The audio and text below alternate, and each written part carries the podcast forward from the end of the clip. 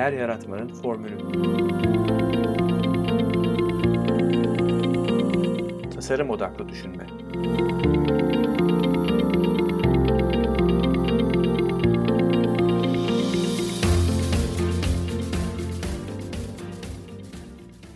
Merhaba, ben Mete Yurtsever. Değer Yaratmanın Formülü podcastlerinin ev sahibiyim. Sanıyorum ilk bölümü dinlemişsinizdir. Dinlemediyseniz de dinlemenizi tavsiye ediyorum. Bugün aslında bir konuğum olacak ama kendisini videodan dinleyeceğiz. Bu podcast'i yaparken aslında düşündüğüm şeylerden bir tanesi de yazdığım birçok blog yazısından faydalanmak, yani içerik olarak onlardan faydalanmak ve bir şekilde onları okumamış olan, okuma fırsatı bulamamış kişilere ses aracılığıyla iletmeyi düşündüm.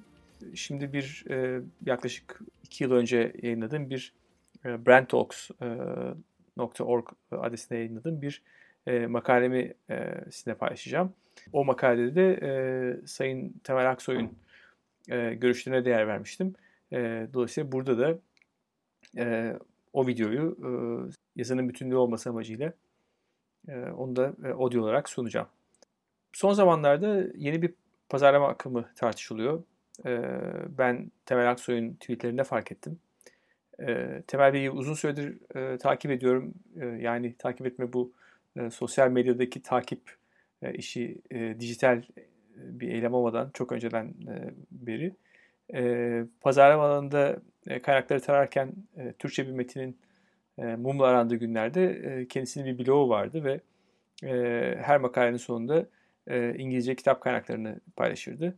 Böyle bir işe kalkışmasını haddim olmayarak çok takdir ediyordum ve imreniyordum. Tabii benim de bildiğim Temel Bey kadar değerli ve bilgili birçok pazarlama ve araştırma uzmanımız var. Ama işte bu gayreti benim hassas noktama dokunuyor. Yani bu bildiklerini, okuduklarını paylaşmak. Ancak bu Twitter'daki son paylaşımları bende şöyle bir duygu yarattı. Hani teşbihte hata olmaz. Dünyanın yuvarlak olduğunu söyleyenler için de ilklerden olan bir bilim adamı bunca zaman sonra dünyanın düz olduğunu farkına vardığını söylüyor. Bunun gibi. Sebebi de yuvarlak olduğuna dair bir kanıt olmaması. Şimdi bu yazıda yine haddim olmayarak aksi yöndeki bakış açımı dile getireceğim. Ama önce isterseniz Temel Bey'in bu konudaki video paylaşımını sesli olarak dinleyelim. 2010 yılında Ehrenberg, Avustralya, Ehrenberg-Bass Enstitüsü'nün yöneticisi Byron Sharp, How Brands Grow, Markalar Nasıl Büyür diye bir kitap yazmış. Ben bu kitabı 2014'te edindim. 2010'da yazılan bir kitabı. Hala pazarlama camiasında pek az insan bu kitabın farkında. Ama bu kitap pazarlama camiasını, pazarlama dünyasının görüşlerini kökten değiştiren bir kitap. Ehrenberg-Bass Enstitüsü, Byron Sharp yazıları, kitapları, makaleleri aslında pazarlamanın bilimsel bir iş olduğunu, rakamlarla test edilebileceğini, araştırmalarla kanıtlanabileceğini, sadece sözlerden, görüşlerden, inançlardan ibaret olamayacağını anlatmaya başladı. 2010 yılında yazdıkları bu kitapla, ama makaleleri çok daha öncesine dayanıyor. İlk bu işte öncülük edense Andrew Ehrenberg. Pazarlama bir sosyal bilimdir. Sosyal bilimler de tıpkı fizik, kimya, matematik gibi, doğal bilimler gibi somut deneylere, neden-sonuç ilişkilerine dayanabilir, rakamlarla kanıtlanan teorileri olabilir. Oysa bizim bugüne kadar öğrendiğimiz neydi? Russell Reeves, Rice ve Trout, Philip Kotler, Kevin Roberts, bunların hepsi görüş ifade etmişler. Hepsi bir teori ama bu teorinin bir kanıtı yok. Yani demişler ki farklılaşma şarttır. Markaları farklılaştırın. Peki farklılaşan olmuş mu? Onlar bir araştırma yapmışlar mı? Hayır. Rice ve Trout, ben çok inandım. Yıllarca ve savundum. Konumlandırma kavramını ortaya atmışlar ve demişler ki ilk olmak çok önemlidir. Bu güzel bir laf. Bir pazarda ilk olmak. Yani Carrier klimanın mucidi. Peki dönüp şuna bakmışlar mı? İlk olan markalar pazar lideri mi? Yani ilk girenlerin hepsi pazar lideri mi? Ali Muhittin Hacı Bekir bugün Lokum'un lideri mi? Değil ki. Peki ilk olmak ne işe yarıyor o zaman? Niye ben ilk olayım? Mesela diyor ki böyle sihirli malzemeler vardır, bunları kullan. İşte benim pizzamda şöyle bir ürün vardır. Benim pizzamın mozzarellası böyledir. Bunun reklamını yapın. Böyle farklılaşın. Peki şunu araştırmışlar mı? Bunun reklamını böyle yapıp kar eden, büyüyen markalar var mı? Her böyle yapan kar eder mi? Çünkü bilimsel yöntem ne diyor? Yani şu mesela bıraktığın zaman düşer. Şurada öngörmesi de var. Bırakırsam düşer. Birazdan bırakırsam düşer. Peki şunu diyebiliyor muyuz? Böyle reklam yaparsan büyürsün diyebiliyor musun? Yani bırakırsam düşer. Bunun arkasında bir doğal yasa var. Ama şu da var. Pazarlamada da bu doğal yasalara benzeyen genellemeler var. Yani buna ampirik genelleme. Şöyle şu tür önermeler yapabilirsiniz. Şunu yaparsan pazar payı kazanırsın. Araştırmaya böyle pazarlamaya böyle bakabilmemiz lazım. Pazarlamayı eğer farklılaş çok iyi olur. Bir USP'in olsun, reklama öyle yap. Bir konumlandırma stratejisi. Bunlar boş laflar. Arkasında araştırma yok. Arkasında bilimsel kanıt yok. Şimdi ben son yıllarda eski görüşlerimi terk ettim. Yazılarımda da bunu yazıyorum. İtiraf da ediyorum. Ben yanlış biliyormuşum. Eksik biliyormuşum. Sadece Byron Sharp değil, Andrew Ehrenberg. Byron Sharp'la beraber yazan diğer yazarlar. Onların yazılarından sadece etkilenmiyorum. Artık farklı bakıyorum. Hakikaten arkasında araştırma var mı? Hakikaten kanıt var mı? Eğer kanıt varsa, araştırma varsa ben bunu, o bilgiyi alıyorum, kendim eski bilgilerimi çöpe atıp yeni bilgiyle kendimi donatıyorum.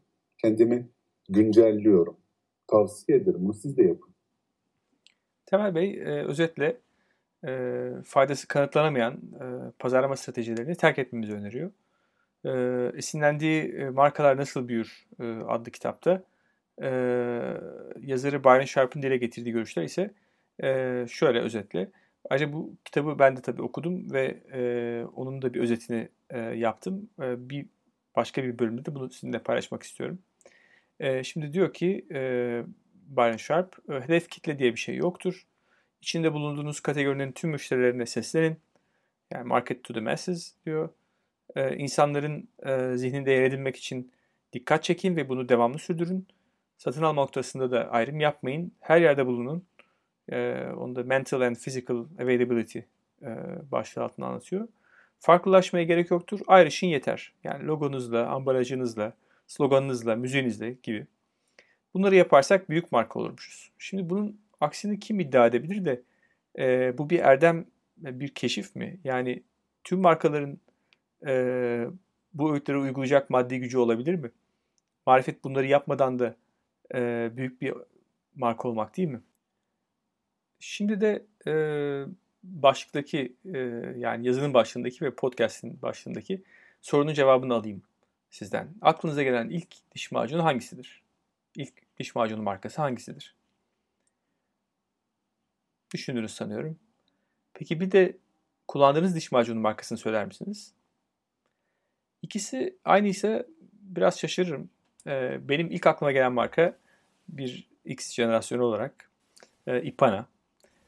Ama hangi markayı kullanıyorsunuz derseniz ister inanın ister inanmayın hatırlamıyorum. Yani markayı tanıyorum. Pro ile başlıyor. Probiyotik diyeceğim geliyor ama değil biliyorum. Sadece hafif tombul ve kısa, beyaz fona basılı uçuk yeşil ve mavi renkleri ve alışılmışın dışında kapağını gösteren penceresi olan kutu gözümün önüne geliyor. İsmini hatırlamaya çalışırken yani sadece bunları, gözümde bunlar geliyor. Şimdi ben her gün en az bir kere elime aldığım bir ürünün adını hatırlayamıyorum. Ama bunun bir ödemi var mı? Yani diyeceksiniz ki işte ambalajıyla ayrışmıştı ondan. Evet ama bu yeterli değil. Diğer markalar da bir şekilde diğerinden ayrışıyor. Ama benim bu markayı kullanma sebebim, şimdi kendi niyetimi okuyorum. Gerçeği Allah bilir. Bilinçaltına hat çeken yok. Yapmaya çalışan bir nörobilim var. Onlar da 5000 yıllık çözülememiş alfabeyle yazılmış kitaba bakıyor gibiler. Belki az seçenek sunmuş olmasının bende yarattığı rahatlık. Hani sizde 3'ü, 5'i, 7'si, daha da fazlası bir arada yetmedi hepsi yaklaşımından nem kapıyorsanız. Belki biraz medikal ve profesyonel ürün çizgilerini taşıyan gösterişsiz tasarımının basitliğinin verdiği güven. Bilemiyorum. Yoksa kutusu tıknaz diye ayrışıyor diye değil. Reklamı var yok diye değil. Adını bile bilmiyorum diye hiç değil. Muhtemelen performans konusunda Temel Bey'in dediği gibi diğerlerinden aman aman bir farkı yok. Üstelik diğerlerinden pahalı olduğunu tahmin ediyorum.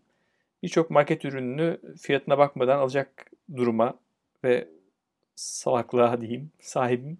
Ama bende o duyguyu ve ilişkilendirmeyi yaratmış olduğu için satın alıyorum. Muhtemelen rafta bulduğum sürece ve bende daha üstün olduğu duygusunu uyandıracak bir ürün çıkmazsa, yani onun değeri benim için değişmezse hep almaya devam edeceğim. Bir diş macunu repertuarımda olmayacak. Hayata bakış açım, önceliklerim ve mali durumum değişmedikçe. Bir gün işsiz kalır da ürünlerden önce raftaki fiyat etiketlerine tarar bulursam kendimi, başka bir marka atabilirim sepete. Artık alışveriş arabasına değil tabii. Şimdi diyebilirsiniz ki sen Türkiye ortalamasını temsil etmiyorsun. Bu da niş bir ürün. Size şundan dolayı katılmam. İnsan davranışlarını yönlendiren şey değer yargıları, hayata bakış açıları ve ihtiyaçları hakkındaki duygularıdır. İhtiyaçları demiyorum. Bizim güvenlik, yemek, yatmak dışında bir ihtiyacımız yoktur. Biz kişiliğimizde, duygu dünyamızda duyduğumuz eksikliğin yerini doldurmak isteriz. Bunu bir ihtiyaç sanırız. Yani öyledir aslında bir bakıma sosyal anlamda. Benim bir tüketim maddesini her yerde görmem, benim bir eksiğime, acıma dokunuyorsa anlamlıdır. Yani o markaya sahip olmanın bana getireceği duygu ve kişiliğime yapacağını hissettiğim katkı ölçüsünde benim için değeri vardır. Ve para dediğimiz ölçekte bir kıymet biçerim. Hani doktor sorar ya bazen, hasta şuram ağrıyor dediğinde bir çok az 10 dayanılmaz ölçeğinde ne kadar ağrıyor diye. Göreceliği ortadan kaldırmak için. Fiyatta da onu yapıyoruz. Bir şeyin eksikliği kısa vadede 6 acısı veriyorsa kabaca kısa vadede sahip olduğumuz paranın 10'da 6'sını verebiliriz. 4'e alırsak çok mutlu oluruz. 7'de acımızla yaşarız. İlk Temel Bey'den duyduğum, sonra satın alıp dönüp tekrar okuduğum ve okuyacağım bir kitap var. Hızlı ve Yavaş Düşünme, Daniel Kahneman'ın Varlık Yayınlarından çıkan. Yazarlarına 2002 yılında Nobel Ekonomi Ödülünü kazandıran bir çalışmaya dayanan kitap özetle şunu söylüyor.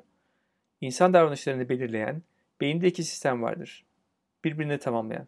Sistem 1, insanoğlunun evrimleşirken oluşurken ilk beyni. Sürüngen beyin de deniyor. Tüm kararları sezgisel alıyor ama epey hızlı. Sistem 2 ise bilişsel, kognitif dedikleri. Hesaba kitaba dayanan derin düşünme ve tabii çok enerji gerektiriyor. Yaratılış gereği insan enerjisini idareli kullanmak zorunda. O yüzden biz genellikle sistem 1 ile otomatik viteste hayatımızı sürdürüyoruz. Hem zahmetsiz hem kaygısız. Sezgisel ya, herkes sezgisine çok güvenir. İnsanı yöneten şey duyguları veya sezgileri. Mantık sadece duyguyu meşru hale getirmek için var. Bir nesneyi, hatta insanı seviyorsunuz, nedenini siz bilemezsiniz aslında. Mantık devreye girer ve içinizden size der ki hafta sonu partisine giyecek bir şeyin yok. Öbür kıyafetlerini herkes biliyor. Bir ihtimal beğendiğiniz kızın da geleceğini bildiğinizden ona hoş görmek istediğinizi kendinize itiraf edersiniz. Peki o kızı neden beğendiğinizi biliyor musunuz? Hiç sanmıyorum.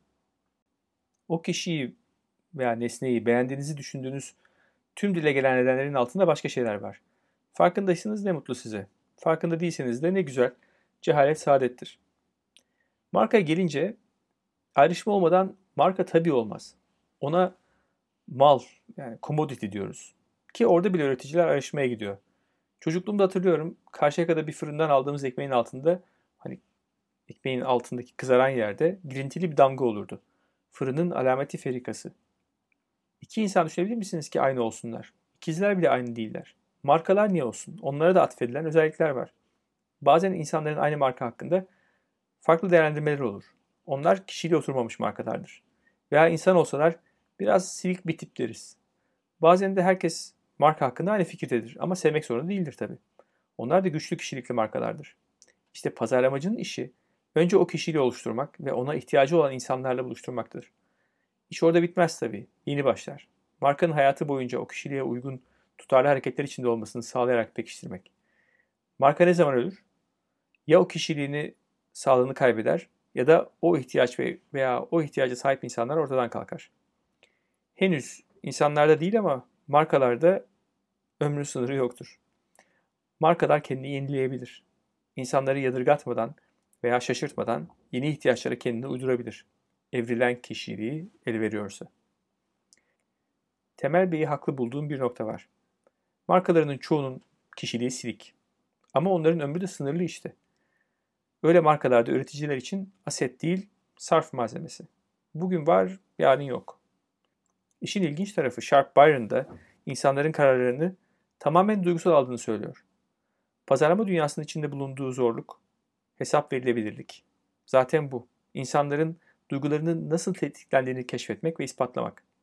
Buna Byron'ın yanıtının insanları bir bakıma hipnotize etmek olduğunu duymak, uğraşıların bu denli arttığı bir çağda beni şaşırtıyor.